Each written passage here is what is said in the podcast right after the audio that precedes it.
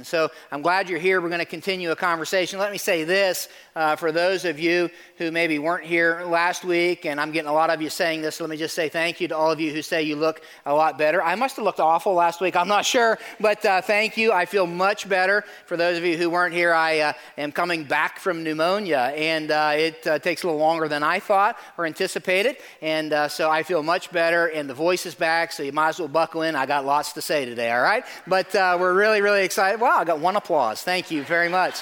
I appreciate that. I'd also like to say I have no idea if they're here, and so I'm going to say hello to two people, and you don't have to raise your hand or anything like that, but I heard through the grapevine that there's some people from my old stomping ground that might be in this service. If you're here, I haven't seen you. There's a lot of you in here from Columbia City. If you're here and want to raise your, hey, oh, I know who that is. I wasn't sure if I know them. Welcome. Give them a big hand. They're from Columbia City. If I'm seeing these people right, I think they are related to a fellow that I used to coach football with. So I didn't realize that's who was going to be here. I'm glad you're here. Welcome. And then I want to look in the camera and say hello to some friends in Columbia City who I'd love for you guys to be praying for as well. You're at Riley Hospital right now, and with your baby who you found out had leukemia. And so I want you to know, I know you listen. This is your church, and we love you. I think Grant and Chelsea, you need to know we're praying for you, okay? We're in this series called Sent. And the reason we're in this series, let me get you caught up to speed. We just said this, is that when people get bored, they sit around. And when people are bored and sit around, they do stupid things. Amen? Yeah. And maybe you've done that. I don't know. We kind of shared last week that, you know, when I had pneumonia and I was in the throes of it, I sat around. I don't like to sit around. I got bored. And many of you have felt like you needed to talk to me about Alaskan bush people, right? Because a lot of you must watch that. I don't know. But when I was bored, that's what I did, and I can tell you that was kind of stupid and silly because it feels like it's the same show all the time, right? But we talked about Lawn Chair Larry. People do stupid things. Why did we say that? Listen, Lena, and here's why. Because a lot of people who call themselves Christians, a lot of people who go to church, a lot of people who say, I'm a Christian, I go to church, are bored. They're bored, and the question we ask, why in the world are they bored? Because somewhere along the way, we have thought to ourselves that this Christianity, this thing that we embrace, is about sitting around. Somewhere in 21st century American Christianity, we've bought the idea that Christianity, following Christ, is about sitting around. You're saying, Dan, what do you mean? Well, somewhere along the way, we thought when you become a Christian, the very next thing and very first thing, and sometimes we think the most important thing we do is go to church and sit around. And then if we're really, really committed, we go from going to church and we go to a Bible study and what? Sit around. And whereas we said last week, I want you to hear me say this, those things are important. They are not the essence of what it means to follow Jesus. That following Jesus, being a Christ follower, a disciple of Christ, a Christian, whatever you want to call it, is not about sitting around. In fact, I would say the very first follower of Jesus wouldn't have understood that. And so we said this, worth writing down. We said following Jesus, not about sitting around, but it's about being sent out. That this whole idea of following Jesus, the essence of following Jesus, is about being sent. That when you look at Jesus, when he describes his life, 44 times he says, I was sent. And then when Jesus talks to us, Jesus left, right? Jesus went back to heaven. He says, just as I was sent, I'm sending you. In fact, we looked at John 17. It says this, read the yellow out loud with me. You ready? As you me into the world, I have into the world, sent. That's why we called this three-week conversation Sent. It's a three-week conversation all about what does it mean to be sent. And we said this, we were just honest about it last week, that the content of this conversation primarily is meant for those who would call themselves followers of Christ, which in our country is 75% of the population. And so it's primarily, and so you might be here saying, I'm not somebody who's a Christian. I'm not a Christ follower. Does that mean this is going to make any difference to me? And I say, yes, you get to listen in on the conversation because I would say this, and then we're going to roll, and you need to come next week. Okay? So this week, next week, you need to come. I would say primarily in our country, there is a misunderstanding about what it means to follow Christ, what it means to be a Christian.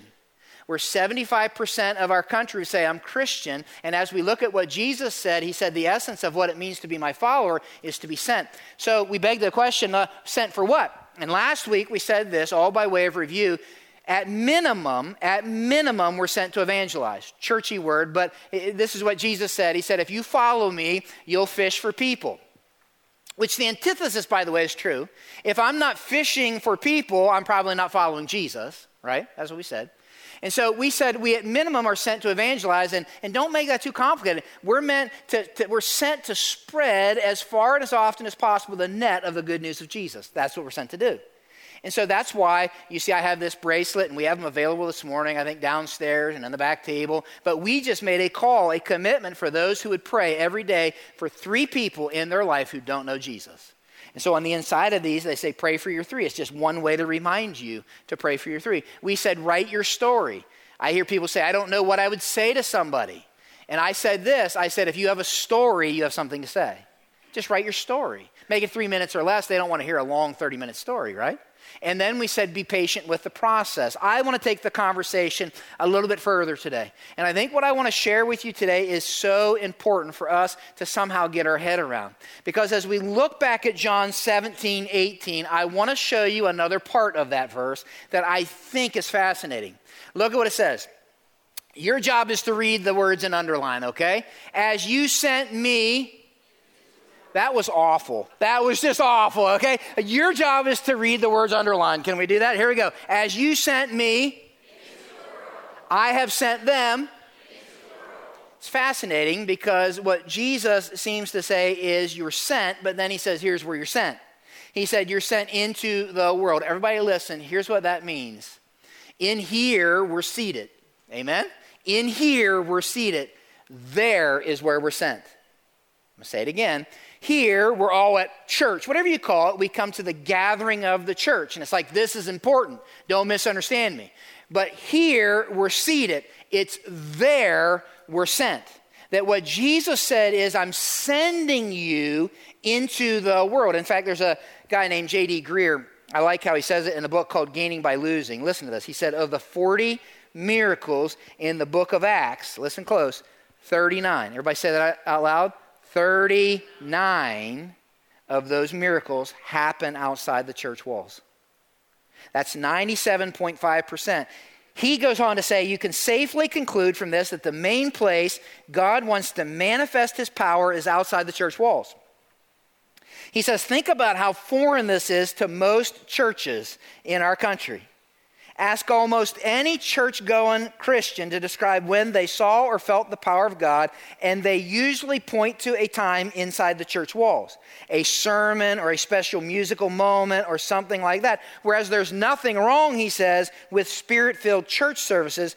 Most of what God wants to do in our society happens by ordinary people outside the walls of the church. That, to me, is fascinating.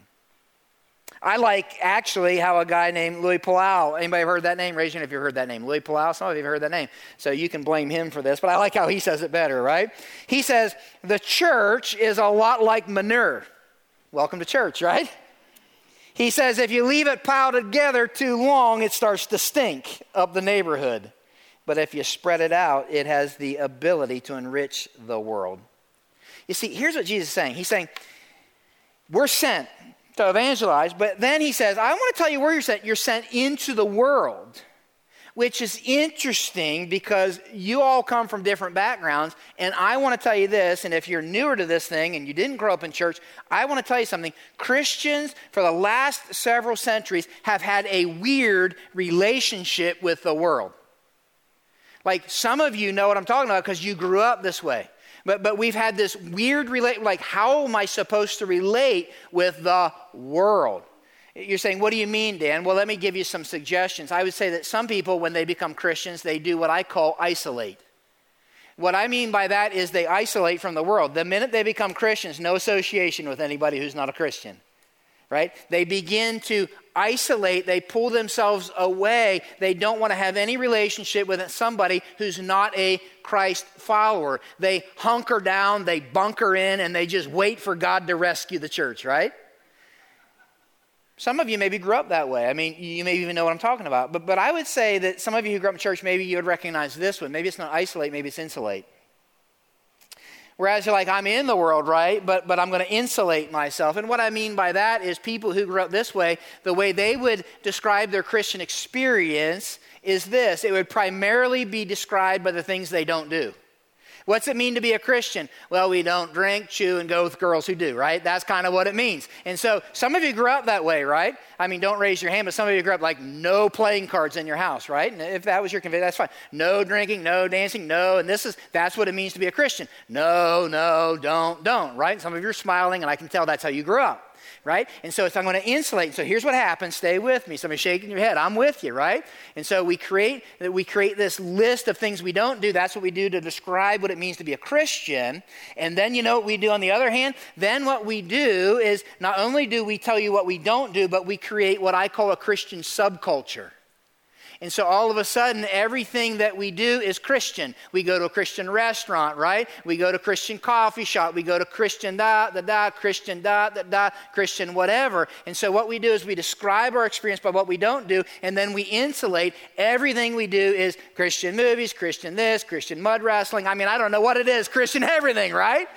That's what we do, and it's like insulate. And then there's other people, and this one, I didn't really know the word to give this one, so I gave it 3, right? They infiltrate, irritate, and infuriate, right? And here's what I mean by that, and those kind of people are what I'd call the fighting fundamentalists, right?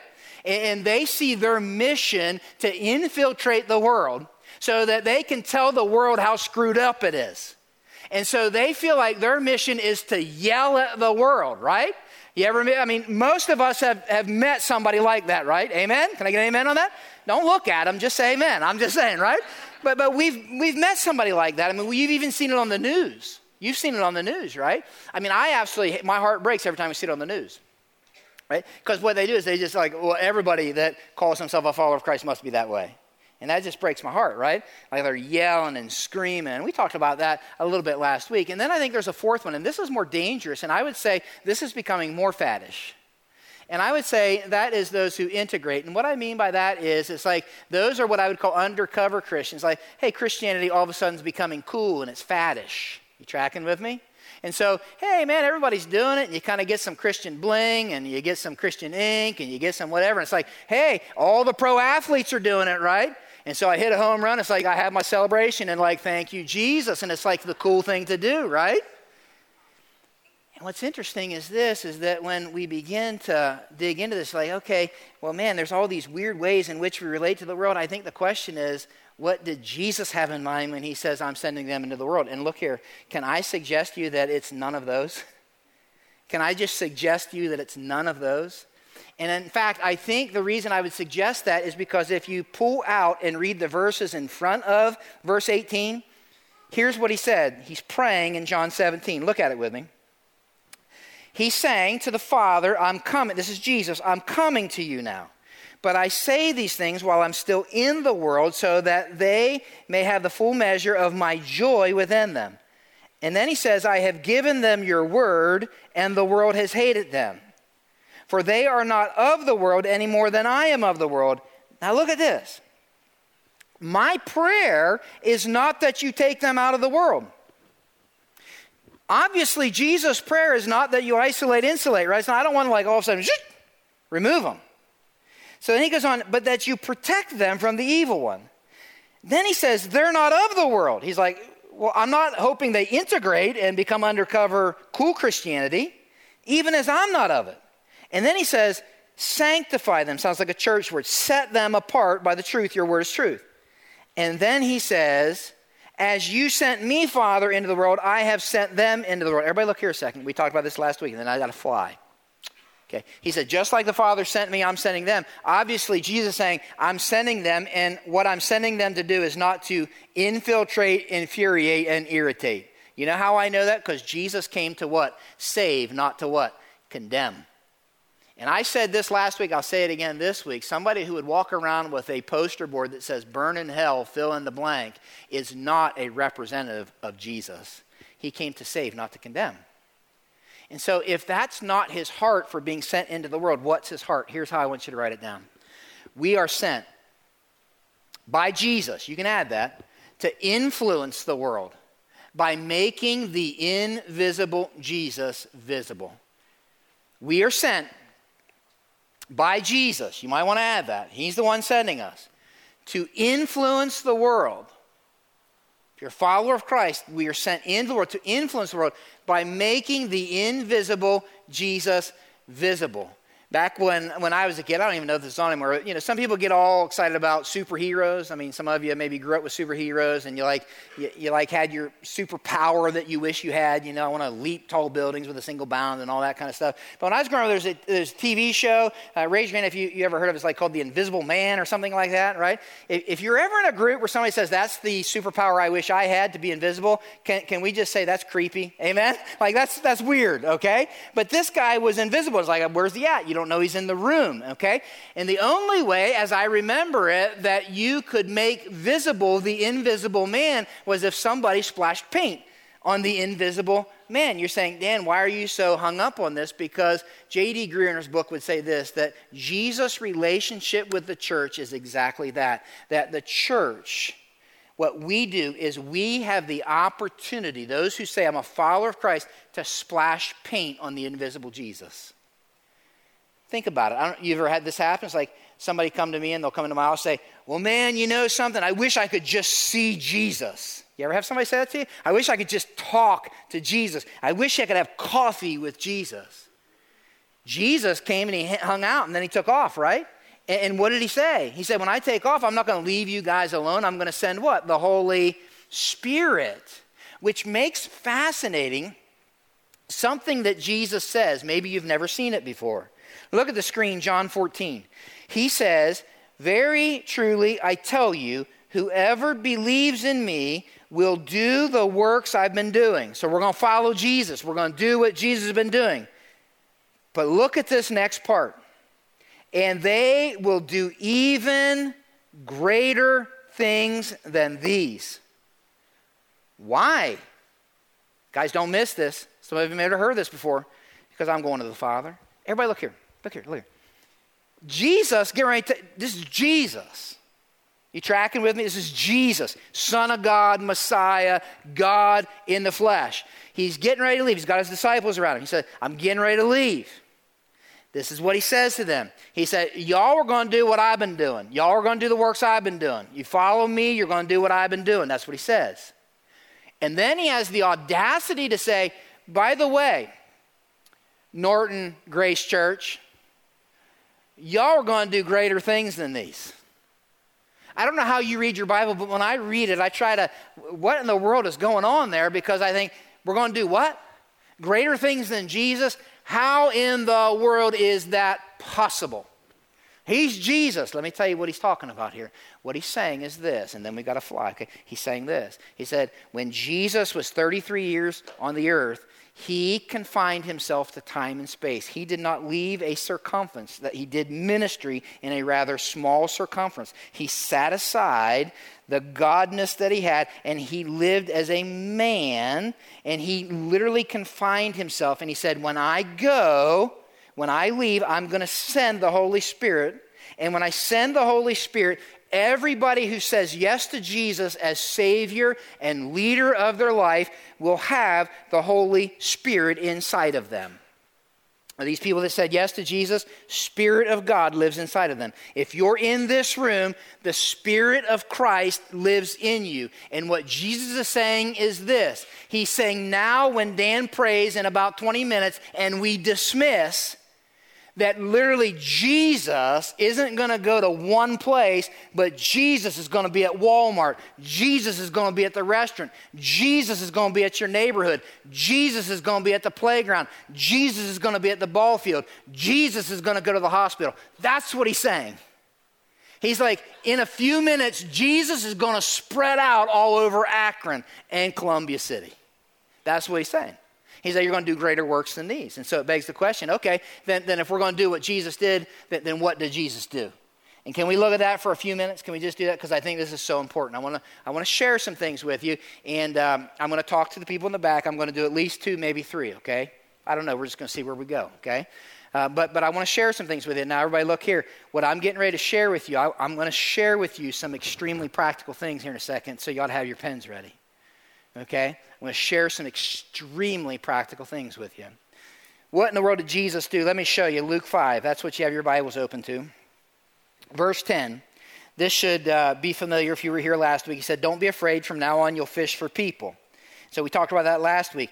I'm fascinated with what happens immediately after that in Luke 5, in Luke's account. Verse 12. While Jesus was in one of the towns, a man came along who was covered with leprosy.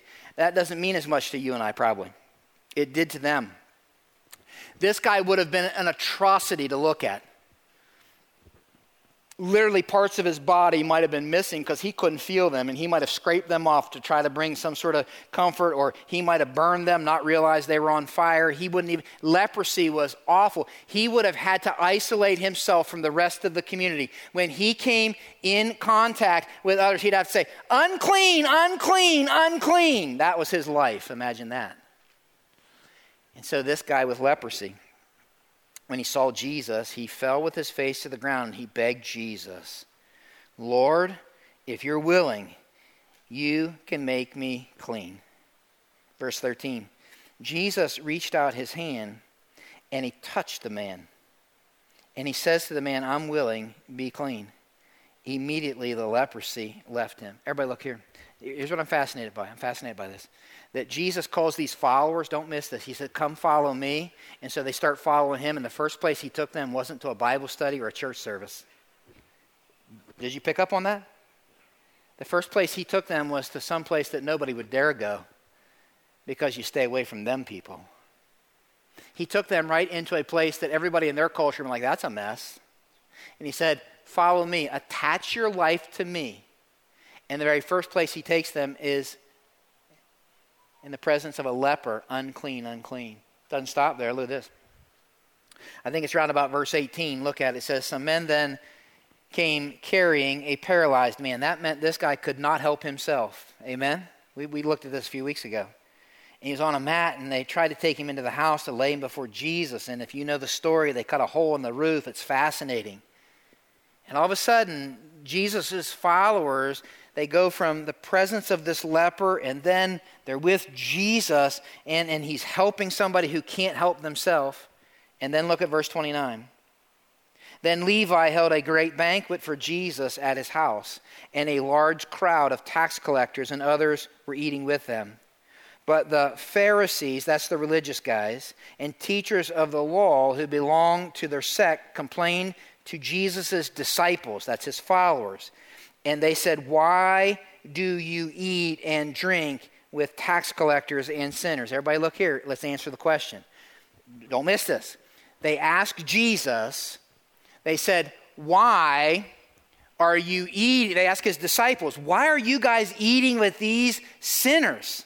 These people who are of bad reputation. Don't make the Bible too hard. You know what the answer is? Think about it. You know what the answer is? Because we're with what? We're with him. We're with Jesus. And we follow Jesus right in here. It's not where we normally might have come, but we follow Jesus right in here. What's the point? Jesus called these followers, and the first place he took them wasn't to a Bible study. It wasn't to a church service, a Christian concert. It was none of that. Following Jesus is following him right into people's lives. Remember that. It's following him right into messiness. It's following him as he helps people who can't help themselves. It's following him into associating with people who others may not feel comfortable associating with. What's the point? I want you to write this down, and let's make some application. If you and I are sent, that means this. We're sent to help hurting people. We're sent to help hurting people. Now, I'm going to say something here I don't always say, but I want you to hear me. Let's pretend this isn't a sermon. Let's just pretend we're talking for a second. I'm going to, for the next 5 or 6 minutes, I want to flesh this out for you. And I'm going to say some things. If you're not dialed in, you may misunderstand. Okay? Everybody shake your head like you're tracking with me. Okay? 3 of you. Okay, that's great. I'm going to say it again. I'm getting ready to say some things that if you're not paying attention, you may misunderstand. Okay? And I do not want to be misunderstood, but I feel compelled to say what I'm going to say. You see, You and I are sent to help hurting people. And if you look at the history of the church, the followers of Jesus, when Jesus left, they took that spirit into the beginning of the early church. Just look at Acts 2, and then let's see what happens here. Acts 2:44, believers were together. This was an incredible community. They had everything in common. They sold property and possessions to give anyone who had need. They went to these unusual lengths to help people. Every day they continued to meet together in the temple courts. They broke bread in their homes, and they ate together with glad and sincere hearts, praising God and enjoying the favor of all the people. And the Lord added to their number daily those who were being saved. The early church was known as going to these unusual lengths to help people. In fact, it confused the Roman culture. They were confused that those who attached their life to Jesus would help not just other followers of Christ, they would help anyone. Like even people who didn't agree with what was called the way. And it confused the Roman culture. And when you read the book of Acts, you read about the beginning of the local church. Now listen, this is interesting. And when you get to Acts 6, all of a sudden you get the first church complaint. You're like, that's in the Bible? Yep, the first church complaint. You're like, what was the first church complaint? The first church complaint was this, that there was a group of people who felt like they were being overlooked, and they were frustrated with the apostles because they were widows, and they're like, hey, you're not paying attention to us, and we have a need. And in Acts chapter 6, you need to know this. This is so key. It gets overlooked. Acts chapter 6, the disciples, the apostles of Jesus, make a decision that is revolutionary. They realize, as these widows are like, hey, you're not getting around to us. And the apostles were like, well, if we do all of that, we won't do what we were primarily called to do, and that is pray and teach and equip. And in Acts chapter 6, the disciples, the apostles, those leading the church, made the decision to decentralize helping others. And they said, helping people who have needs, that are hurting, is not something that just those who are leading were sent to do. And the moment they did that, Acts chapter 6, I want you to see this. Look at this. Verse 7. At that moment, the word of God spread, and the number of disciples in Jerusalem increased. Everybody say that next word out loud. Rapidly. Listen, I want to say this. The movement of Jesus' church ignites when the ministry of helping others is decentralized. Now here's where I need you to dial in. Jesus, if you're a follower of Jesus, he's saying, I'm sending you to help hurting people. Can I say that is something that has gotten lost in our culture? Can I say that's something that has gotten woefully lost in our churches? And a large part of the responsibility lies on pastors. I'll get to that in a second.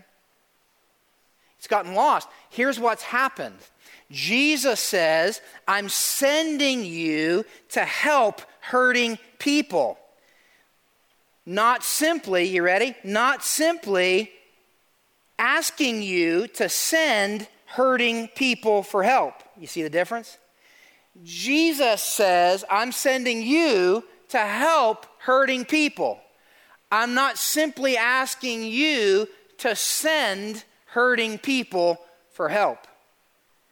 Because the phenomenon that's sometimes you need to send people for help beyond what you can give. The phenomenon in our culture is when somebody's hurting, send them to a professional or a pastor. Seriously, it's the phenomenon in our culture. And sometimes it's the phenomenon because of pastors. Can I just say that? Sometimes it's the pastor's fault. There are some pastors that are addicted to being needed and to helping. That may be news to some of you in the room, like you didn't know that. But there are some pastors, they got to be at every situation. And somehow when they do that, they take away the privilege, Jason, for you to obey Jesus. That's what they do, right? There are, so sometimes it's the pastor's fault. There are some pastors, ready, that love helping people. You ready? And they think they don't need to rest.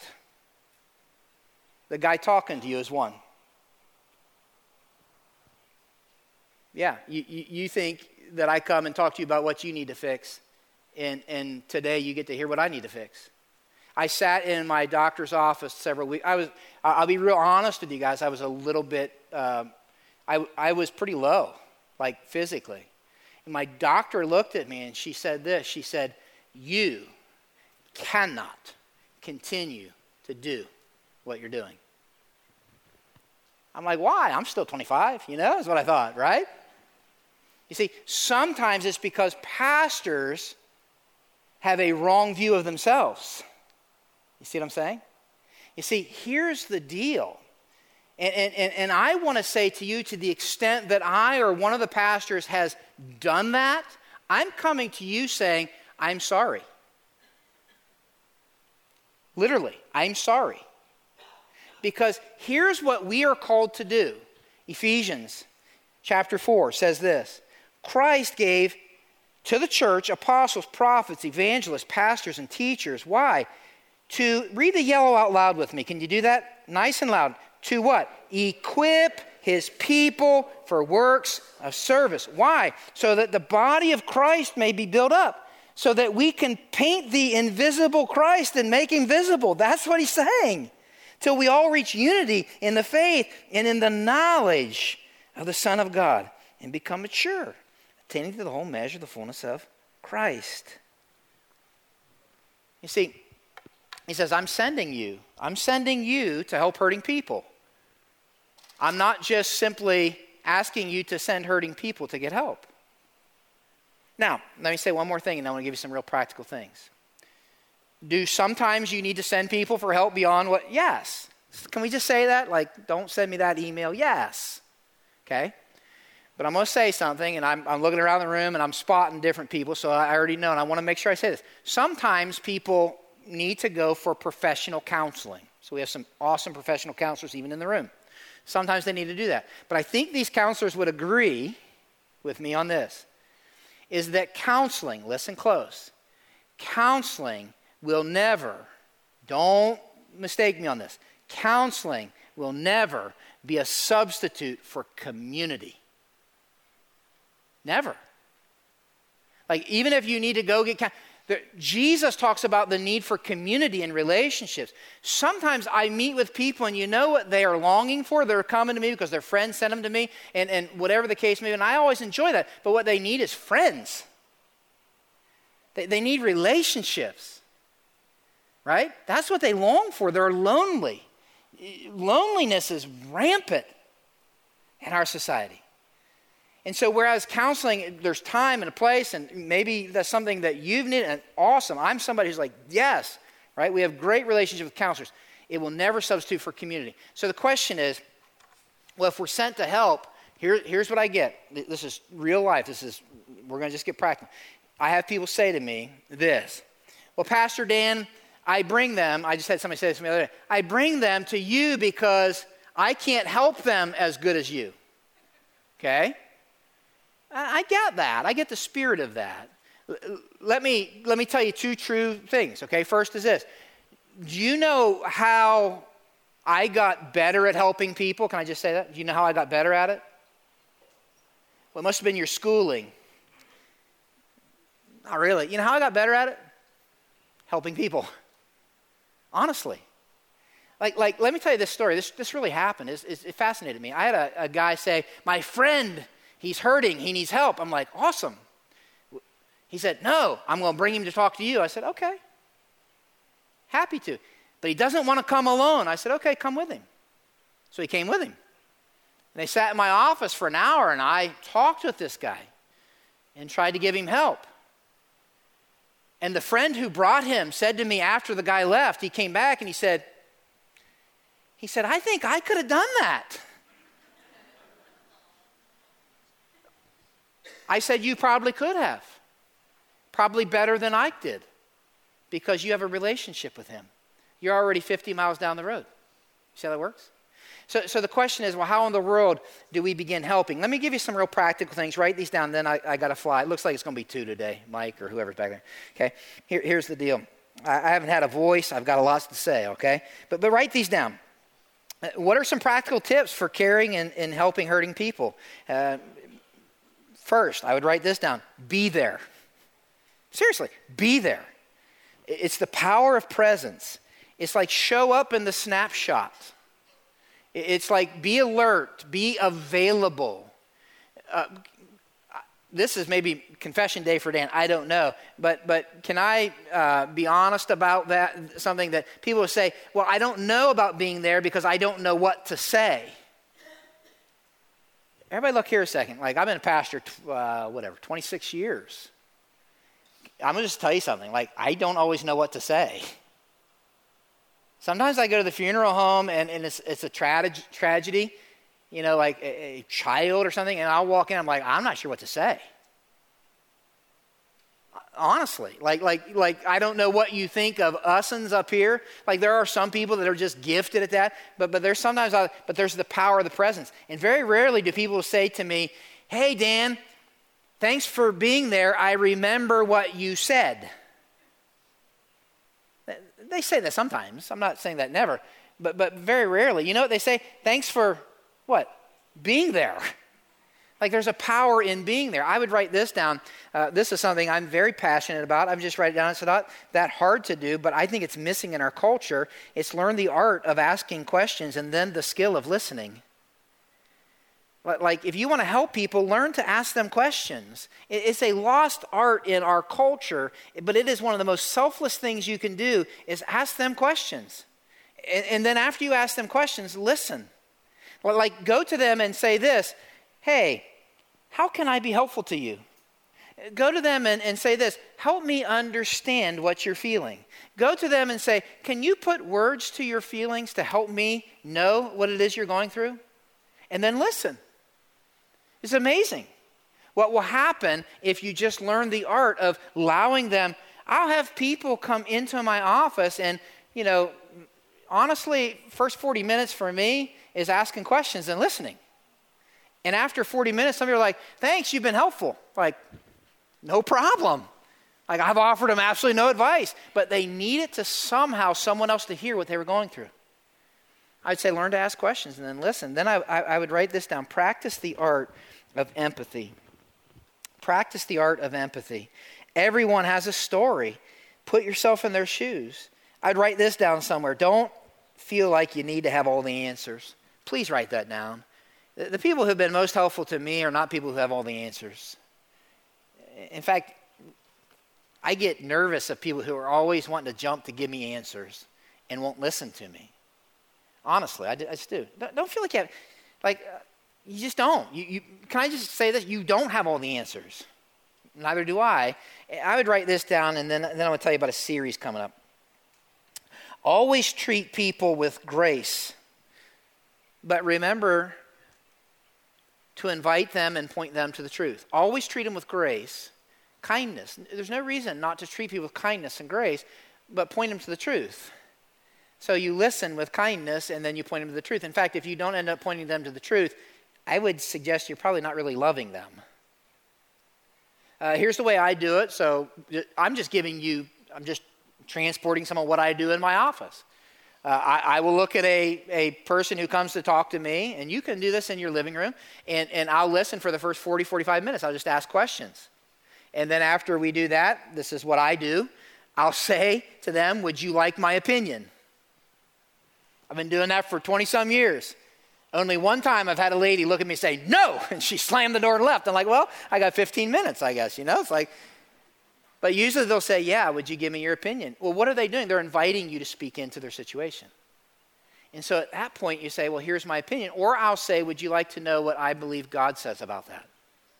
Then you have the opportunity to say. See how it works? You see, here, say, Dan, why are you spending so much time on this? Can I just, can we just say this and then I got to fly? There are a lot of hurting people. Can I get an amen on that? Lots, some of you are. And so in October, we're going to do a series. We're going to do a series on some emotional, maybe even mental challenges that people are facing.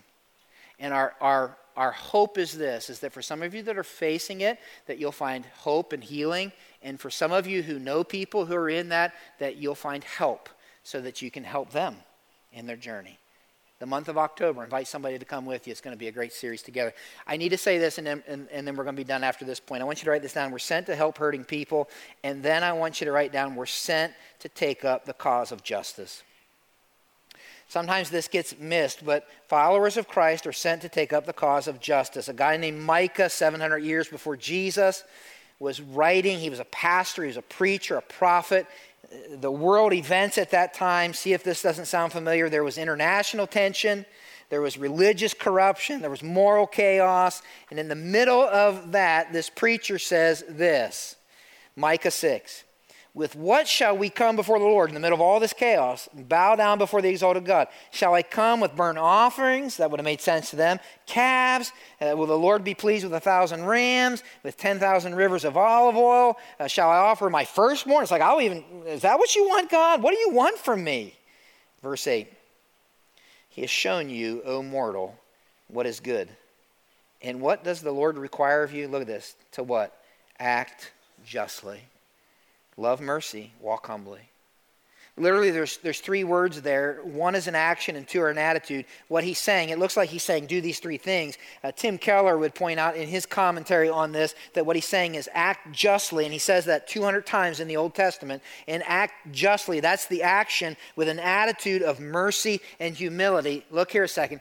True justice that comes from God always is me putting on the glasses that have two lenses, the glasses of mercy. I realize that I am a recipient of the mercy of God, so I'm going to act merciful, justly to others because I realize that God has been merciful to me. And then it's the lens of humility. I realize I've been made in the image of God just like you. And no one, say it with me, no one is better than anyone. He said, so when you put those glasses on, you'll walk justly. You'll act justly. It's interesting. Over and over again in the Old Testament, we see God's heart for the marginalized. Look at this passage, and then I got to make some application. We're going to pray and be done. Zechariah 7. Word of the Lord came again to Zechariah. This is what the Lord Almighty said. Administer true justice. Well, what's that look like? Show mercy and compassion to one another. And then verse 10, what has been termed by Tim Keller in his commentary, which I love, over and over again in the Old Testament, God references the quartet of the vulnerable. He says, don't oppress the widow, the fatherless, the foreigner, or the poor. Don't plot evil against each other.